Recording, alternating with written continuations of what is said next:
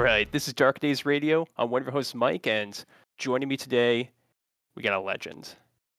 Richard Newby, RBK of the Full Metal RPG podcast, and also a Johnny Silverhands stunt double. How's it going, sir? How's it going?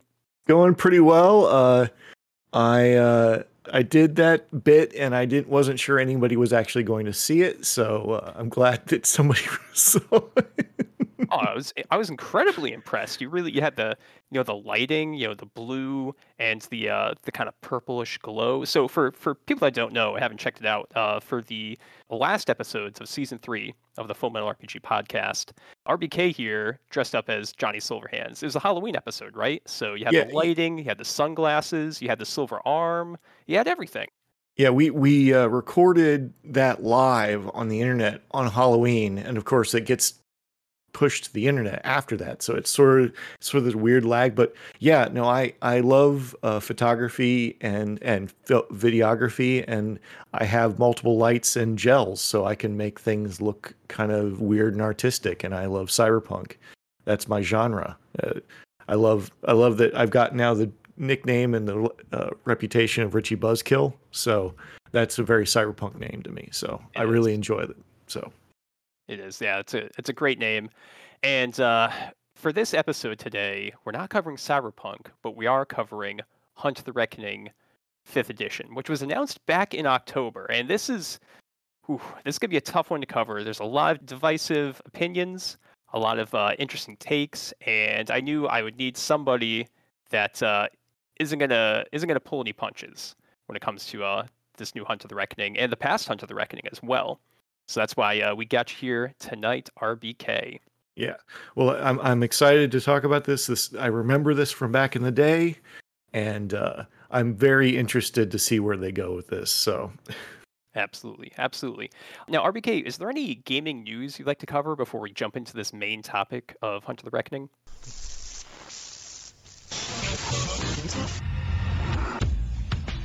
For a moment, I want to talk a little bit about the Kickstarter disintegration. The the uh, the the we call it the blockchain Kickstarter. Oh, right. yes. because that to me is the biggest news in like the gaming industry. There hasn't been like a whole lot of announcements of cool or interesting games lately because everybody's kind of like in hibernation or trying to deal with logistic issues. But Right. the the idea that Kickstarter will now let you run your own Kickstarter seed, but they're still running the back end, that's just a it's a, it's a weird concept. And the backlash happened almost immediately. Indeed, indeed. Um, When they when they mentioned that it was going to be run off of blockchains, I mean that definitely uh, uh, upset a lot of people, right? But this kind of just indicates the uh, the tactics that Kickstarter has used for quite some time, where they just want to have as little exposure and as little legal liability for these Kickstarters as possible, right? You know, putting in the kind of like joke, you know, lessons learned or uh, risks at the bottom of their uh, Kickstarter pages, which Luke Crane always, who's an employee, used to be an employee of Kickstarter, would always not take very seriously. For example, you know, the uh, the legal indications that they have no liability if things aren't delivered and the like. It, it's really been an ongoing strategy for them, and I think this uh, this kind of blockchain, I don't know how you want to put it, like distributing out everything to everyone else to do the work essentially is uh is just kind of kind of you know concerning and uh and unfortunate Well, they def they're definitely going to um, push the work to everybody else because most of the people, including our good friend Alan Bahr at Gallant Knight Games, are starting their own crowdfunding sites that are independent. Yep.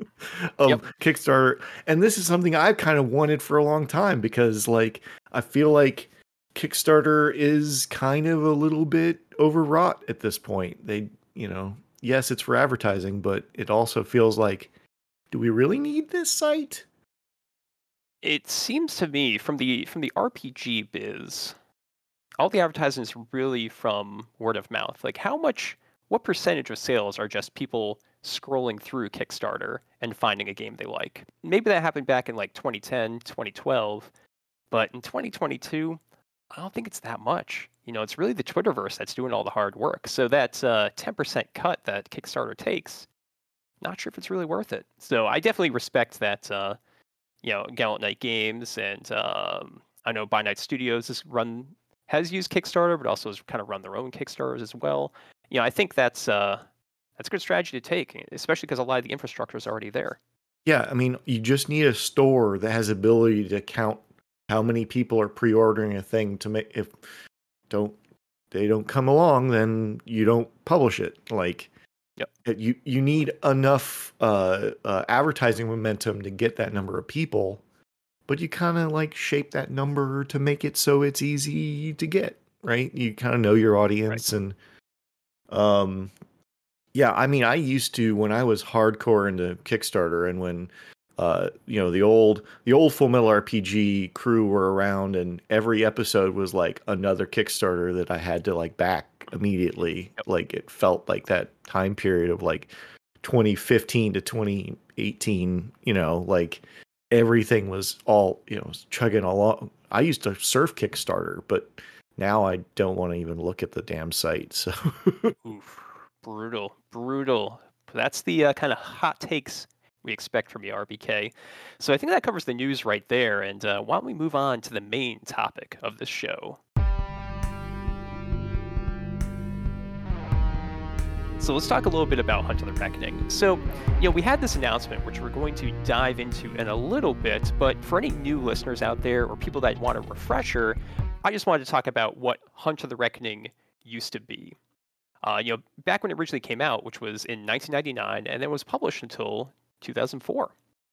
So, Hunter the Reckoning was a game about individual mortals in the world of darkness that were contacted by the messengers, and then they were given this second sight, which enabled them to see supernatural monsters and magic around them. So, you know, these individuals could just walk into a diner, let's say, or maybe, oh no, they walked into like a stick up but then they get this this kind of calling from the messengers, and they would, uh, through the second sight, see that oh, that guy over there, that's actually a werewolf.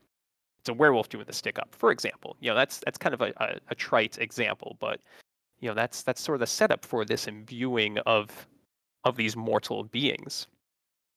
And to aid them in their interaction with the supernatural world, hunters, uh, who again are called the imbued, uh, were granted edges, which are powers from the messengers that gave them tools to deal with the monsters that they were now facing. And it's actually very notable that these edges do not commonly affect mortals or the other imbued, um, which I think is one of the things that really sets them apart from the uh, the actual monsters around them. They're not really set up to affect regular people, regular mortals. Uh, they really are just geared to beyond this uh, this hunt, if you will. And Hunter's story was very heavily fiction driven. The source books were about 75% fiction, with this metaplot that was unfolding through short stories and actually message board posts on the so called HunterNet, which is a name that has uh, not really not really stood up to the uh, you know the test of time. This metaplot explored humans who suddenly gained these powers, but only if they, of course, had the will to act. Uh, and they had to find the other imbued and determine really what their mission was, what they needed to do in the world of darkness, because the messengers really didn't give them much to work with. They would give like one word phrases uh, and that sort of thing. You know, you might just see a sign or hear a voice, that sort of thing. It's kind of like uh, it's a little bit inspired by They Live, RBK. You know, if you're familiar with that 80s film. Oh yeah, well I, I, you know that's I get I pretend to put my sunglasses on, but it's really just because I've I've seen through the world already. So mm. yeah. good stuff. Good stuff. So you know some of these imbued sought to hunt the monsters, but others um, would actually try to study or even aid these creatures, um, which is actually a really stark contrast to the uh, name of the game, Hunter. Um, you know, uh, some of these characters like the uh, the Innocent Creed, they're more like social workers for for individual supernatural creatures in in a way. But uh, I guess social work the reckoning wouldn't wouldn't sell a lot of copies, would it? Well, I mean, to a certain set, I think there would be there would be people that would want that, but I I don't think it's quite the the same vibe that the rest of the world of darkness really gets to. So. No, no, definitely not. Um, but ultimately, old Hunter the Reckoning was about the fractious nature of mankind. You know, when you look at these short stories, at these message board posts, these imbued live very stressful lives. You know, a lot of them, they're just blue collar workers juggling that job. They've got a family, and then they've got this secret, you know, preternatural life. And it doesn't take long for that house of cards to just collapse. And their only compatriots are other imbued, you know, ind- individuals that are also sliding into this kind of traumatic stress uh, at the same time. And this creates a lot of ideological schisms between the imbued creeds, um, which leads to these cells splitting apart. Um, and in that case, if you're just a lone imbued, you know, good luck because the hunter is probably going to become the prey. Now, we didn't hear anything about uh, Hunter from 2004 to really 2021. Uh, Onyx Path never got a license to do a Hunter 20th, and the Storyteller Vault guidance for Hunter was pretty much the same, except they included a couple bullet points that the imbued were now fighting organized crime. Bizarre is, choice. It's a it's a really weird choice. They're like, yeah, supposed to be fighting organized crime, you know, corrupt politicians and stuff. And it seemed like they were almost kind I mean, of like, like taking pun- taking some of the uh, the plot points from Werewolf in, in a way. Um, it was like Punisher, Punisher, the the yeah, Punisher, the role playing game. Yeah, right? well, I mean, it's they're like... gonna monkey wrench Pentex, right? So like, that's that's a little bit of a strange. It's it's a pretty athematic choice as well because again, their powers traditionally don't usually affect other humans. Uh, so they're literally just yeah, they're just the Punisher. You're right. Yeah, you're spot on, RBK. I mean, that's kind of what I wanted from Hunter originally was like really? mortals fighting the darkness, right? But you know, you have to have some sort of supernatural angle, at least originally, and then they decide, oh wait, you are super powered, but you're also fighting organized crime, but your superpowers don't really work except for like the vampire head of the mafia. Yeah. You know, like Yeah, it's it's a it's a strange choice.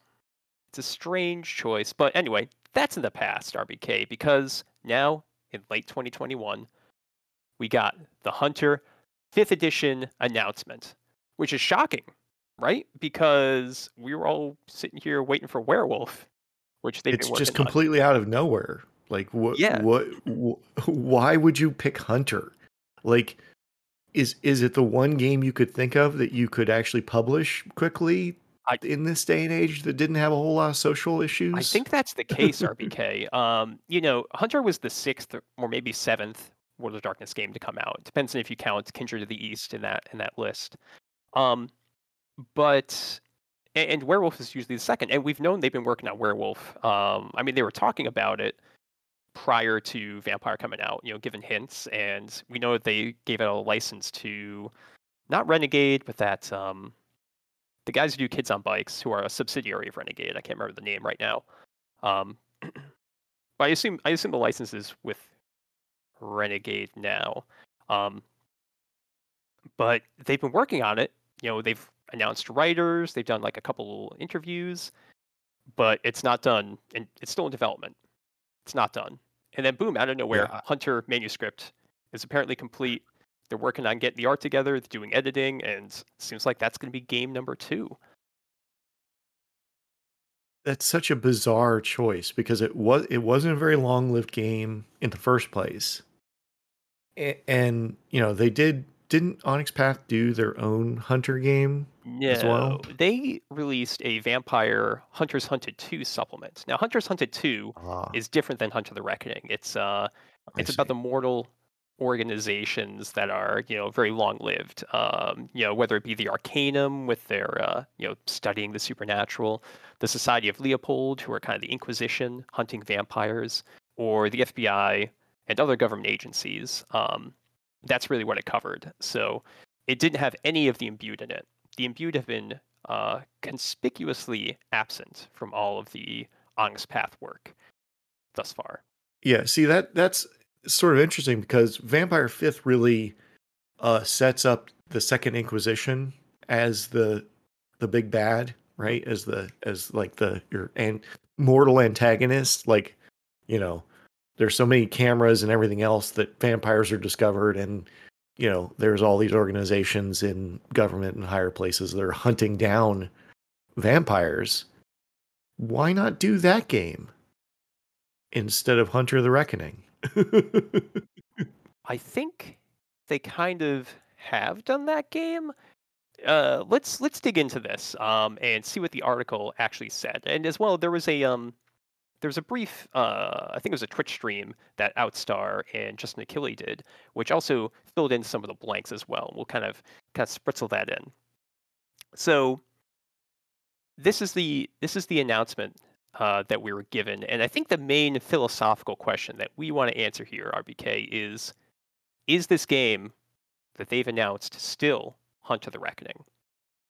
Very good question. Yeah. So according to this article, Hunter the Reckoning 5th edition will be about hunters. There's no no mention of the messengers, no mention of the imbued, no mention of the second sight. And Justin Achilli also confirmed that they are not going to bring forward the idea and the story of the imbued into fifth edition. So those guys are gone. That's it. Finito. And so yeah, it's not really Hunter the Reckoning. So yeah, the plot is just thrown out the window. So now we're like, okay, is this Hunter the Reckoning or is this just Hunters Hunted with the you know Hunter the Reckoning name, for example? Well, let's let's keep reading here. So these hunters are going to form small cells that target the supernatural. And the article, this is an interesting word choice. The article compares these hunter cells to startups, which, yeah, not sure. We can dig into that a little bit later as well as we keep going through yeah. here. These hunters, uh, however, are divided up into creeds. Again, similar to the uh, ideological divisions that we saw in Hunter the Reckoning from the uh, the 2000s. And these hunters still have edges. Now, the article is very sparse on details, but uh, Justin kind of confirmed that these edges can range from being supernatural to um, just just kind of like you know uh, more mundane uh, tricks that these uh, these hunters have. So it seems like they're going to be a lot more uh, similar to the uh, Hunter the Vigil endowments from that game from uh, from Chronicles of Darkness. Yeah, it sounds like you're going to have you're going to be able to play Zatanna or Batman. So, yeah, because you'll have the edge of having lots of money, or you'll be able to do magic or something.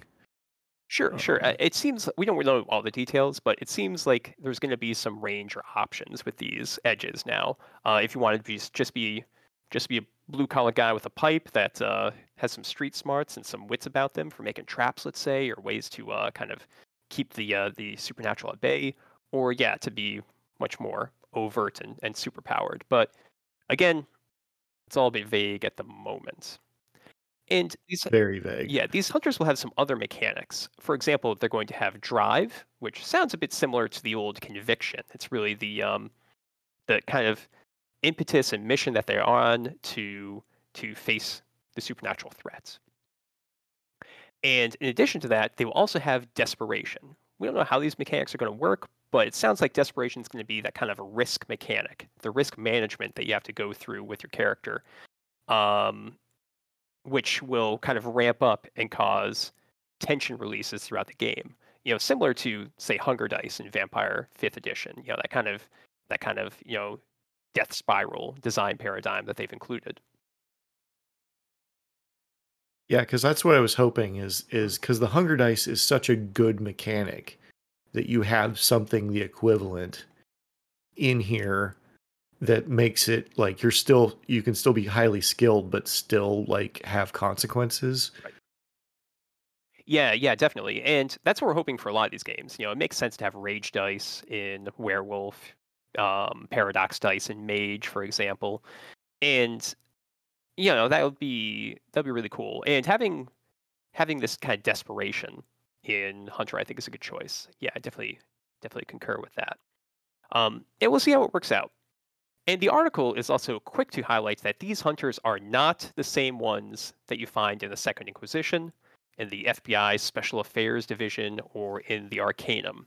You're going to be playing independent and driven operators, um, whereas those antagonist hunters for the other games are they're more like schmoes taking orders, um, and actually calls them ethically compromised organizations which I think is actually that's a that's a cool take right there. Um, you know, saying that these old monolithic organizations, you know, they've been here for so long, but they really haven't made that much of a dent in uh, maybe the Second Inquisition recently, but um, you know, most of them are are not not really that effective, um, which is where your little startup cells kind of exist and uh, and be more aggressive. Yeah, the the the idea that okay, so there's these giant organizations that have all this wealth and power are corrupt and incompetent and then all these older organizations haven't really been able to do things for do eh, you know much for the last couple hundred years and then we're going to come along and we're going to revolutionize hunting the the the the supernatural with our little tiny group of people. That that seems like uh it could be a metaphor for some industry or another, but I don't know if for or the world, but I don't know how well that's really going to work out. Yeah, I'm not sure where they're going with this allegory. You know, I know a lot of startups, uh, which quite famously recently are also ethically compromised. So, uh, from the start, I don't know if that's just... really going to, yeah, hold up to scrutiny. Um, but uh, again, this is just an initial article. They might just change things. They might, they might tone down that angle a little bit. So we'll see what happens.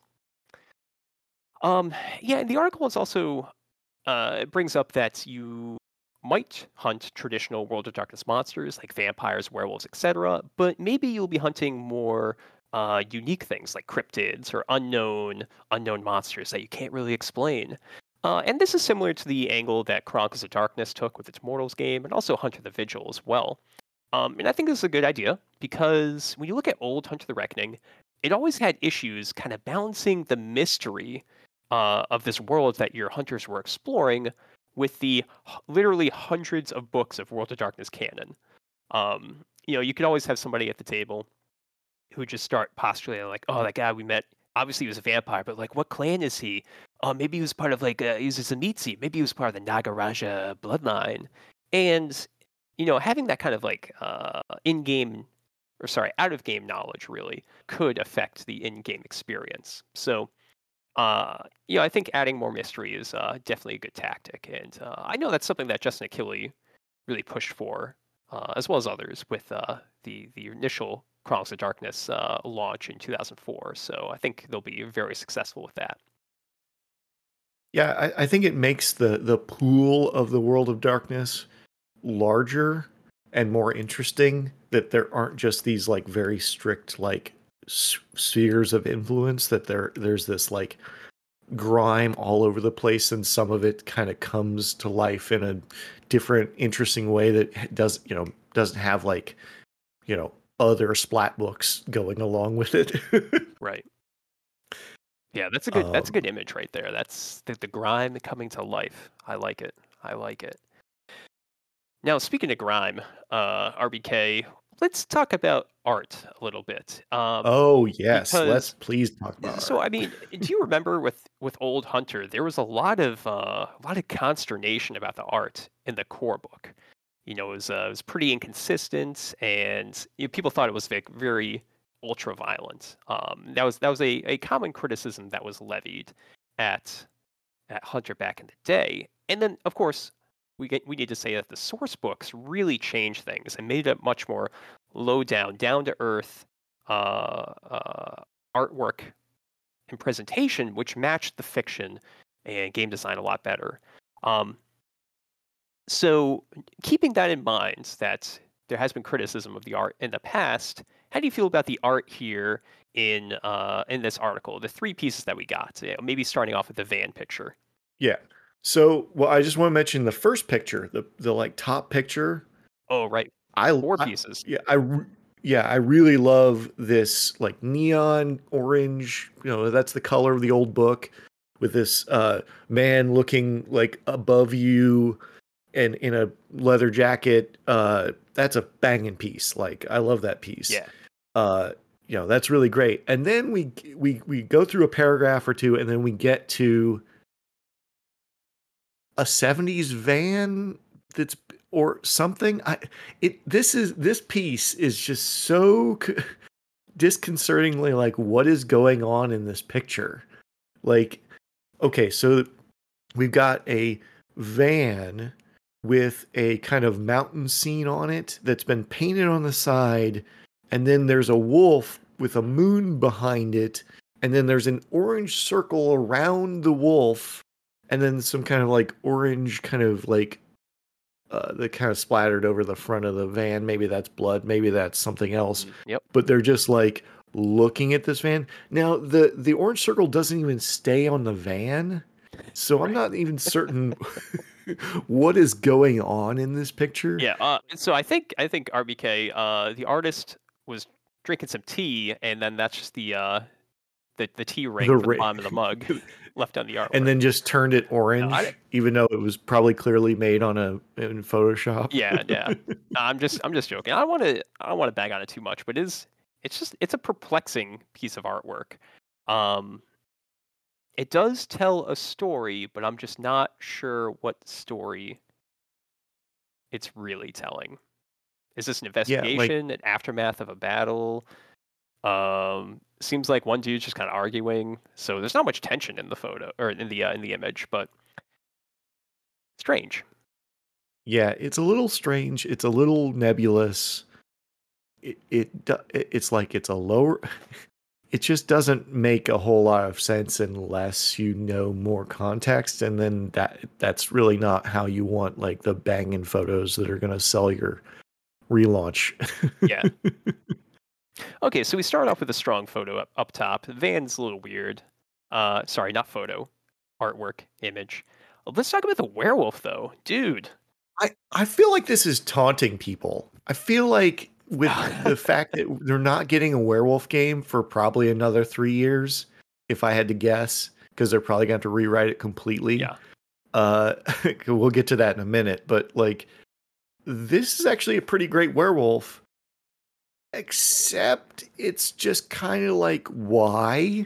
Yeah, I, I, they wanted to put a monster in. I wonder if this is this is cynical, of course. I wonder if they just took a piece of werewolf art and they just put some orange on it. They're like, all right, good, we got another piece. It's a baller werewolf. Like, look at that dude, menacing, yeah, taunting me. Oof. yeah. It's like oh shit, it's looking at me. I better run. Like I, it's a great werewolf, but why? Why are we showing a werewolf here? Mm. And I assumed that like the World of Darkness was not. I mean, I love that this is black and white with just a, some spot colors. I'd prefer it if it was just black and white because I think the old World of Darkness, all being in black and white to a certain point, was really very evocative. It had this kind of like everything is this like shades of gray and very dark dark blacks and very white whites Right. really gave it an evocative feel and that's what we get with this photo with this this piece of art but it's a hunter's game so Where's- where's, where's the the, hunter? hunter, Yeah, yeah, good point. Good point. Actually, so I mean, RBK, you've you've seen some Chronicles of Darkness books, and you know that they have it's black and white and then accentuated with one color as well, and that's the exact art direction we have here. It seems like so. That's just another Yeah. thing that kind of borrowed, let's say, from the uh, Chronicles of Darkness design. yeah i think i think they're they're um taking the the the legacy of onyx path and kind of using it a little bit to try and Yeah. get back because vampire fifth was roundly criticized now i don't agree with this criticism that the art was bad in vampire 5th Mm. and i think it was an interesting choice i think it was trying to push it in a different direction i think there was some really cool you know this photograph photographic surrealism happening i don't think they pushed it far enough but i think it was a much more interesting choice than you would get but they had I think they were just spending all the money. yeah, yeah, they definitely used a lot on the uh, on the models and stuff that you see in uh, in V5. Um, y- you know, it's interesting when you take a look at that uh, that art direction. It has continued into future books for um, for V5. You know, when you look at the Onyx Pathwork again, you know they have a lot of the uh, photorealism. You know, they've got artists like Mark Kelly and uh, Christopher Shy that are really really doing some very interesting artwork in that same vein, I think what they do better than the V5 core book did was having that uh, that kind of consistency in the artwork. You know, there uh, we look at V5 core book, it's it's really all over the place. You got some video game artwork, then you'll have some models, then you'll have some recycled artwork, um, or or just some photography that that Martin did, you know, on the streets of Stockholm. And individually, a lot of it's great, but it's very uh, scattered in yeah, in it's its not as cohesive.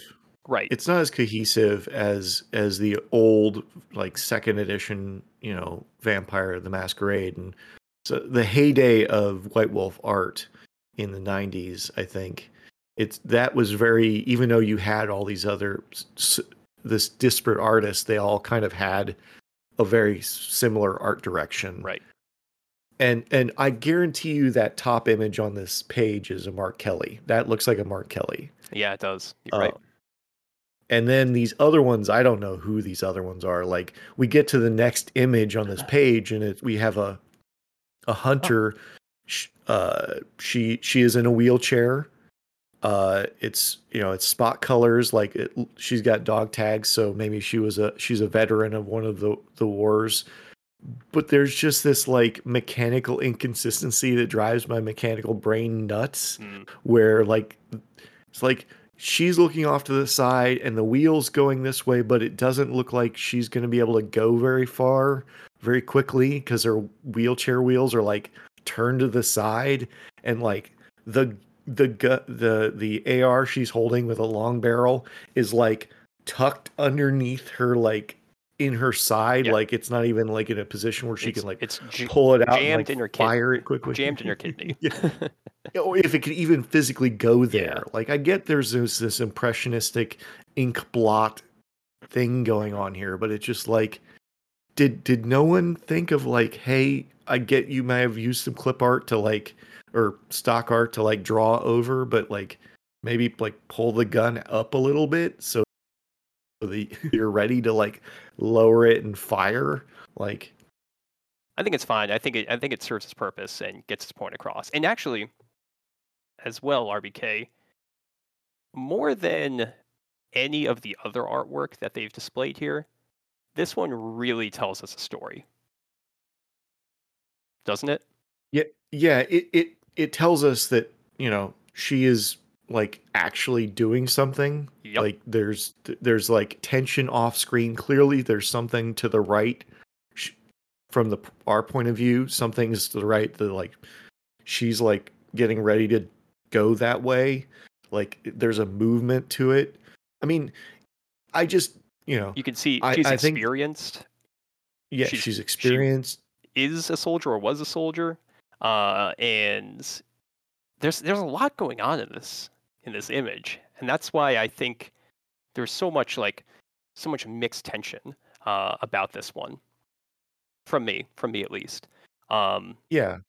and it's interesting because you know having having played Hunter the Reckoning in the past and having read way too much of the fiction, I do know that there's a uh, there was a similar character um, who who ended up in a wheelchair in the story, uh, and it was you know something that happened to him on the hunt. You know, he was an innocent who was was trying to help a vampire, and uh, eventually she tore his legs off. So you can have. I'm just I'm just kind of bringing that up to to illustrate that um, you know this is this is something that's that's you know come up in the past, uh, and I just feel like uh, it's interesting to see how it's changed now with this with this new edition, and kind of ramped up in some ways. Yeah, and and um, you're definitely right. And I'm working on season four, Full Metal RPG in the background. I'm I'm working on it. It's coming soon. Don't call it a comeback. uh, you guys are just taking a vacation. It's cool. Exactly. The world is hard, and we needed a rest. Um, but uh, yes, I think uh, a, a, an interesting conversation about ableism in role playing games is uh, long overdue. Uh, we need to talk about. I mean, we we talk all the time about racism and sexism, but we don't really talk about ableism as much as we should. And you know, the classic World of Darkness edges and flaws. You know, there there's there's a whole lot there. Oh yeah. There's just oh yeah. exactly. That's that's what I was thinking about. The flaw system is highly ableist, but there if if everyone is okay with it at your table you can explore those things and and tackle them and, and really discuss the issues. However i understand these are also games and people want to have fun and you know it can be a form of escapism and then people don't want to deal with that and that is a-okay. Um, i definitely want more people to to enjoy world of darkness games and, and horror role playing um, and you know maybe using like a um a consent form or the like is a is a good way to kind of set those those boundaries ahead of time uh, for your group. Um, because there's nothing worse than you like having an agreement with your storyteller. You guys are both on the same page, but then someone, a player, is a problem at the table. Then, so it's really good to uh, discuss all of that ahead of time. Yeah, safety tools are important, kids. Yep. Everybody should look into safety tools, Yep. like X card, consent forms, all that stuff, to try and come up with a way everybody everybody can play, and that's the most important thing. RBK, here's a real sad story from PAX Unplugged last month. All right. someone was doing a uh I think a I think it was Nick from uh from Gehenna Gaming was doing a panel about like horror gaming and then they of course started to talk about safety tools and the second that came up three people walked out of the room not like a group together just three individuals were like nope I'm out of here it's kind of just sad that people Yeah. haven't gotten that memo yet and uh listen you know not every group needs them if you all know each other um, but it's good to have just in case, and especially if you're with people that you don't usually play with. It's uh, it's just a great way to to make sure there aren't any hurt feelings or tension at the table. You know, you can just use the X card or say like, "Hey, wait, let's talk about this," resolve it, Well- and then just keep gaming from there. I would say even if you um even if you know everybody at the table, it's still good to check in before the game because I'll, I'll tell you another sad story.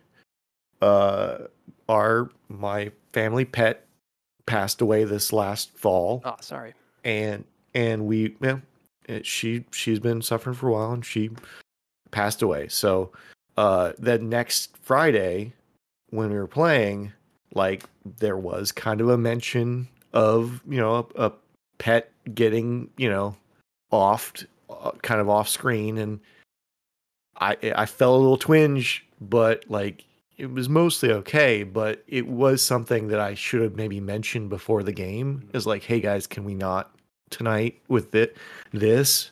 Right? I'm feeling you know i'm feeling this. Like Yeah. B- but the point of the story is not me is the point of the story is maybe even if you know somebody just check in before the game. Like hey what should we do? And i understand that there are people that you know feel like they're invincible but until they go through something they don't quite understand it. And i think it's up to people that are well informed like your fine audience uh to make sure that uh everybody is uh you know taken care of Mm. Yeah, definitely. That's a great point. Great point, RBK.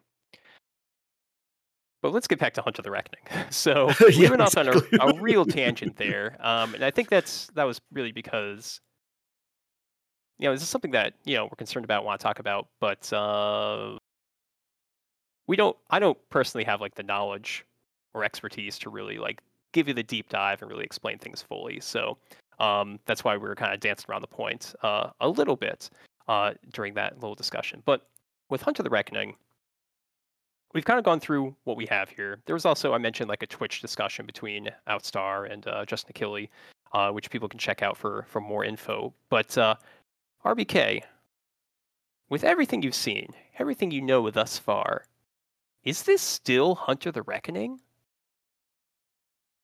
I I I think my my uh, it's a it's not a one hundred percent answer, but it's like an eighty percent. Like, no, this is a different game with the same name on it because they own it. They're going to use it. Mm-hmm. Yeah. because while I prefer a Mortals with guns kind of like fighting the darkness or you know a full Mortal game, uh, this you know Hunter the Reckoning was about kind of like there was some kind of power directing these and helping them out and giving them uh, the imbued and the second sight and the messengers and all that.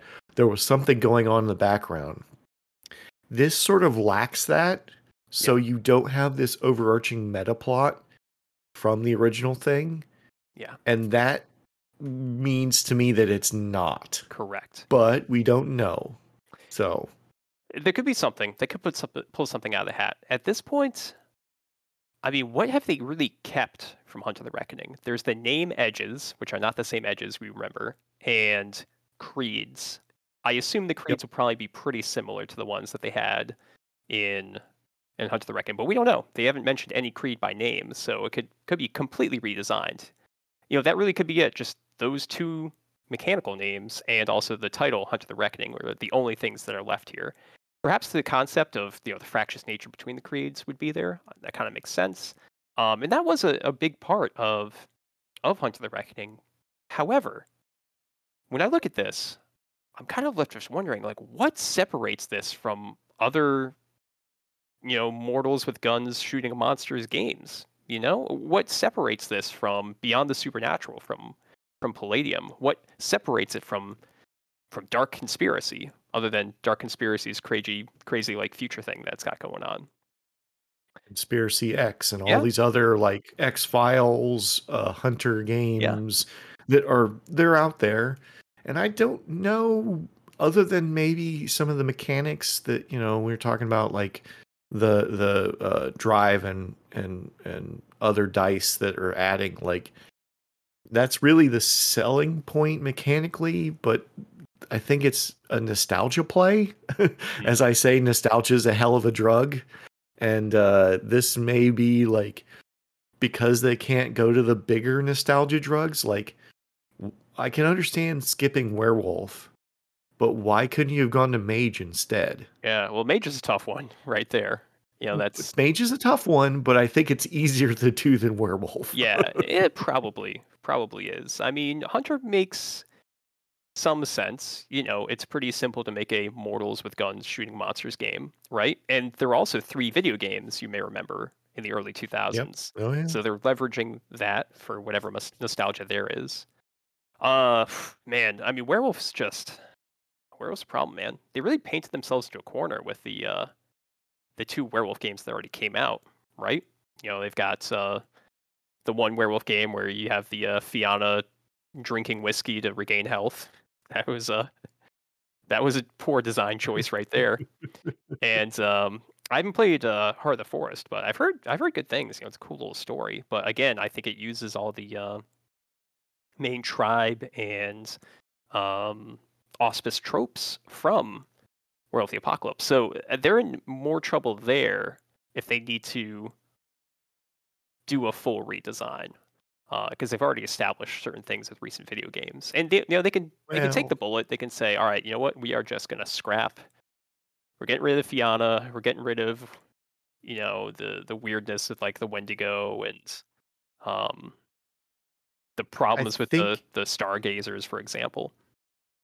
Well, the problem with the entirety of like kind of co-opting uh native indigenous cultures into this like shape-shifting. I mean that whole whole thing like I think you to me, I mean they sort of decided they were going to take the bullet and you know move to Renegade, right? And their subsidiary to write, you know, to get the stuff going. Like I feel like you just say, look, this is so poisoned and and uh hot too hot to use anymore uh let's we're gonna start over again with a new meta and we're gonna i don't know how you do it because personally, I think werewolf sh- werewolves should be a, a force of nature that you dealing with. You know, once you get past like a certain point, like it, it's a monster that's supposed to like run around and kill everything. Like that's every werewolf movie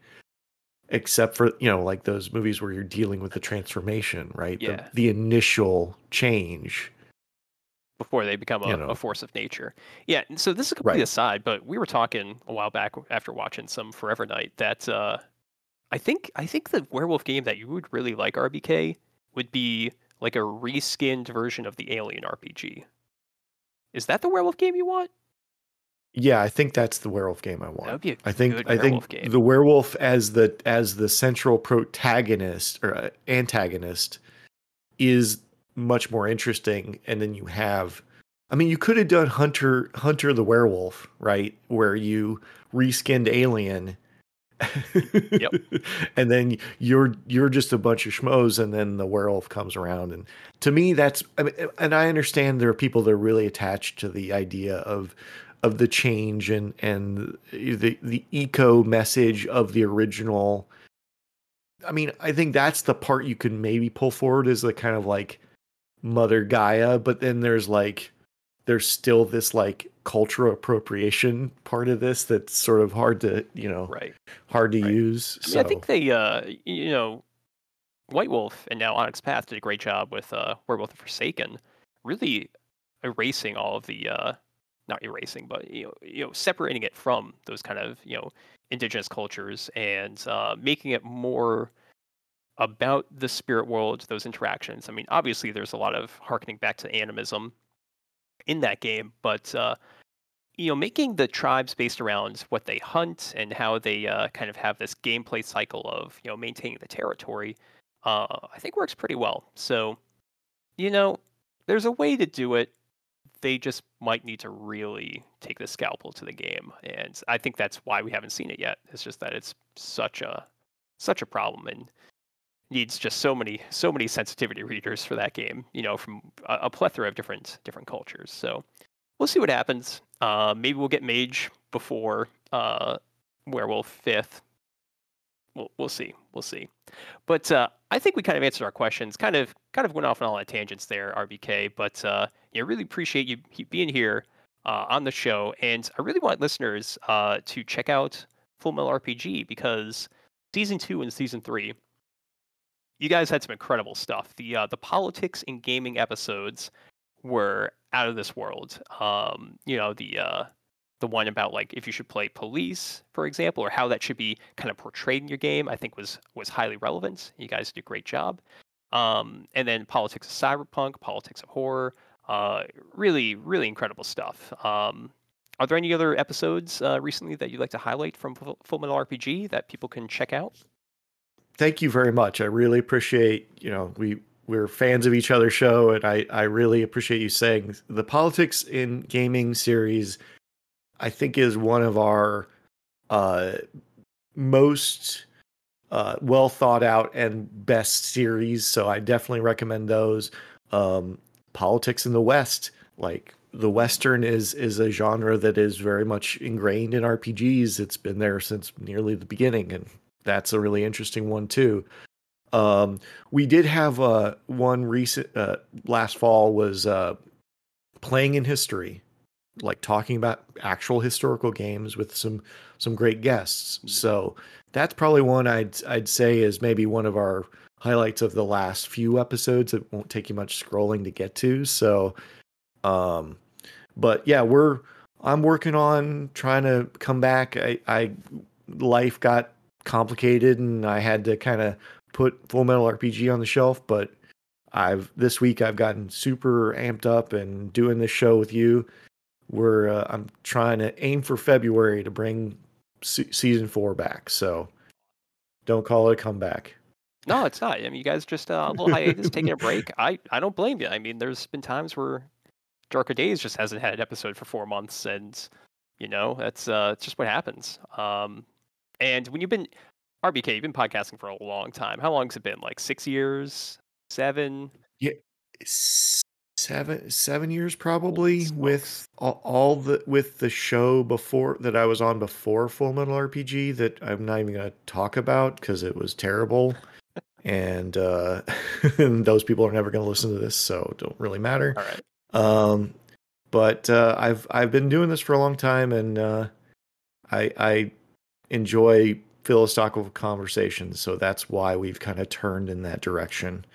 And uh I really, I think uh, it's this this genre. This lets us of RPGs lets us talk about very interesting subjects in very different ways than you can in a normal talk show about. You know, Definitely. topics. Definitely. good stuff. Good stuff. So uh, people can find a link to Full Metal RPG's podcast in the show notes. Definitely check it out. It's great. And uh, if you want to check out more from Dark Days Radio, you can visit our link tree, linktree slash Dark Days Radio, uh, or go to darker-days.org to, uh, you know, find out all of our uh, good stuff. So thanks, RBK. Really appreciate it. And, uh, you know, I said this is going to be a half hour long thing, and it's been uh, an hour. So sorry for taking up so much of your, your Saturday morning here. But, you know, I think we said a lot of things that needed to be said. Thanks for having me. And I really had a lot of fun being here. And I, being on Full Metal RPG, I know what doing an hour and a half podcast when we were talk, going to talk for 45 minutes. So it's yep. not yep. unusual. I gotcha. I gotcha. And to all the listeners out there, take it easy and have a good night.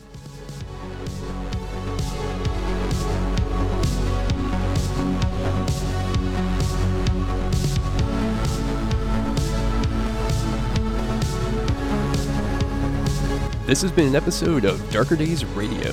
Special thanks to Occam's Laser for the intro, outro, and new bumper music from their hit album, Nine Circles. Check out the rest of their work at occamslaser.bandcamp.com.